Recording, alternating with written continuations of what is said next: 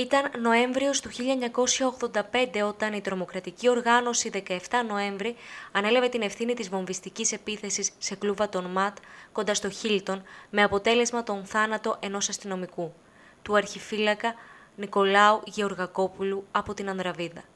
Ήταν μόλις 24 ετών.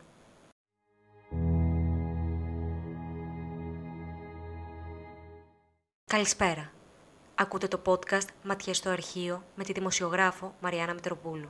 Ένα podcast που με τη βοήθεια του αρχείου της εφημερίδας Πατρίς ξεσκονίζει ιστορίες που έχουν ξεχαστεί και αποκαλύπτει γεγονότα που ίσως δεν γνωρίζαμε μέχρι χθες.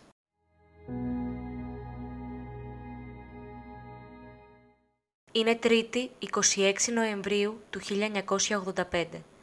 Γύρω στις 10 παρα 20 το βράδυ, ένα παγιδευμένο όχημα ανατινάζεται δίπλα σε λεωφορείο των ΜΑΤ στην Κεσαριανή, κοντά στα ξενοδοχεία Χίλτον και Κάραβελ.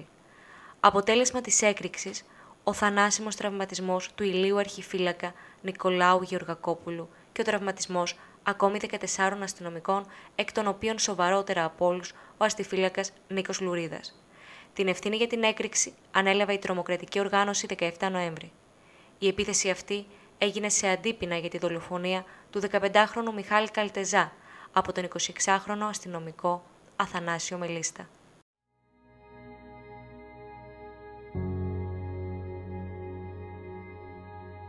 Στη συνέντευξή του το 2010, σε ηλικία πια 49 ετών, ο αστιφύλακας Νίκος Λουρίδας περιγράφει την επίθεση και τα όσα έζησε από τότε. Καθόμουν από την πλευρά του παγιδευμένου αυτοκινήτου και δίπλα μου βρισκόταν ο αρχιφύλακας Νίκος Γεωργακόπουλος που σκοτώθηκε σχεδόν ακαριέα. Θυμάμαι μόνο την έκρηξη. Όλοι με θεωρούσαν κλινικά νεκρό. Είχε ρωτήσει για μένα και ο τότε πρωθυπουργός Ανδρέας Παπανδρέου και οι γιατροί δεν μου έδιναν καμία ελπίδα. Συνήλθα έπειτα από 50 ημέρες. Ήμουν ποδοσφαιριστής και αποδείχτηκε ότι μάλλον είχα γερή κράση. Τα επόμενα 8 χρόνια έκανα 9 σοβαρές χειρουργικές επεμβάσεις στο κεφάλι, τις 7 στη Γερμανία και στην Αυστρία τις υπόλοιπες. Συνολικά έκανα 12 ταξίδια στο εξωτερικό για την αποκατάσταση της υγείας μου. Έχω φύγει πλέον φυσικά από την Ελλάδα, έχω παντρευτεί και είμαι πατέρας τριών παιδιών. Όμως τα προβλήματα υγείας 25 χρόνια μετά την έκρηξη δεν με έχουν εγκαταλείψει. Σήμερα, μετά από τόσα χρόνια, κανένα από τα μεγάλα κανάλια δεν θα αφιερώσει ούτε ένα δευτερόλεπτο για το τραγικό συμβάν. Για εμάς δεν περισσεύει κανένα δάκρυ, είχε πει χαρακτηριστικά.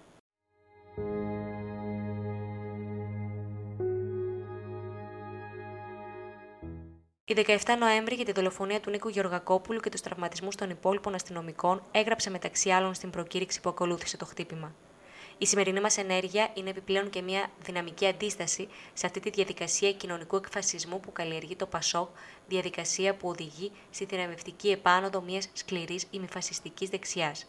Για τη λαϊκή εξουσία και το σοσιαλισμό, ο αγώνας συνεχίζεται, επαναστατική οργάνωση 17 Νοέμβρη, Αθήνα, 26 Ενδεκάτου του 1985. Στις ομολογίες τους, ο Χριστόδουλος Ξηρός και ο Βασίλης Τζορτζάτος είπαν για το τηλεφωνικό χτύπημα. Εκεί λάβαμε μέρος εγώ, ο Λουκάς, δηλαδή ο Δημήτρης Κουφοντίνας, ο Σταμάτης, δηλαδή ο Βασίλης Τζορτζάτος, τον οποίο συναντώ για πρώτη φορά σε ενέργεια, και ένα ακόμη άτομο το οποίο δεν θυμάμαι. Για την πυροδότηση του αυτοκινήτου χρησιμοποιήθηκε μακρύ καλώδιο και ηλεκτρικό μπουτόν, αλλά δεν θυμάμαι ποιος το παγίδευσε με τα εκρηκτικά. Εγώ άπλωσα το καλώδιο στην αλάνα και φώναξα τους περαστικούς να απομακρυνθούν γιατί θα σκάσει βόμβα, είχε πει ο Χριστόδουλος Ξηρός, με τον Βασίλη Τζορτζάτο να λέει πως ο Λουκάς, δηλαδή ο Δημήτρης Κουφοντίνας, είπε να χτυπήσουμε με βόμβα ένα λεωφορείο των ΜΑΤ. Οι υπόλοιποι συμφωνήσαμε να γίνει δουλειά. 9 με 10 ημέρες μετά, αν θυμάμαι καλά, μπορεί και λιγότερο, έγινε η ενέργεια αυτή. Εγώ είχα αναλάβει την κάλυψη των συντρόφων. Οπλοφορούσα με όπλο που είχε μήλο. Δεν ξέρω ποιος έφτιαξε τη βόμβα και την έβαλε στο αυτοκίνητο, ούτε ποιος το πάρκαρε εκεί.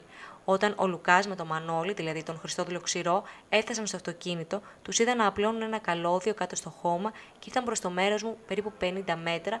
Εγώ την ίδια ώρα τραβήχτηκα μαζί τους προς τα πίσω. Μετά από ένα τέταρτο περίπου πέρασε ένα λεωφορείο των ΜΑΤ. Τότε κάποιος από τους συντρόφους, δεν είδα ποιος ήταν, ενεργοποίησε το μηχανισμό όταν το λεωφορείο είχε βρεθεί ακριβώς δίπλα στο αυτοκίνητο.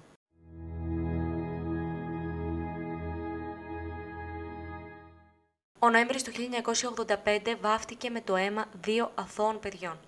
Του 15χρονου Μιχάλη Καλτεζά, ο οποίος δολοφονήθηκε εν ψυχρό από το όπλο του Αθανάσιου Μελίστα και του 24χρονου αστυνομικού Νικολάου Γεωργακόπουλου, ο οποίος έπεσε θύμα ενός στιγνού και τυφλού δολοφονικού χτυπήματος της τρομοκρατικής οργάνωσης 17 Νοέμβρη.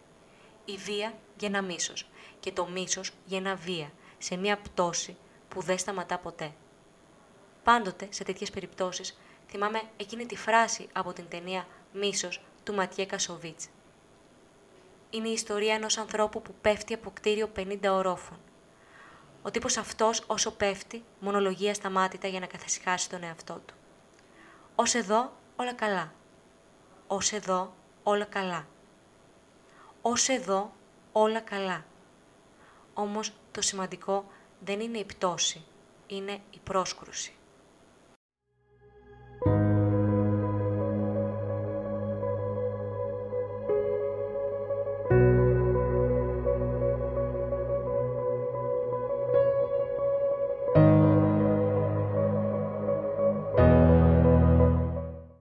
Ήταν το podcast «Ματιές στο αρχείο» με τη δημοσιογράφο Μαριάννα Μητροπούλου. Εάν θέλετε να ακούτε τα δικά μας podcast, αρκεί να είστε συντονισμένοι στο patrisnews.com, ενώ μπορείτε να μας βρείτε και στο Spotify και στα Google Podcast.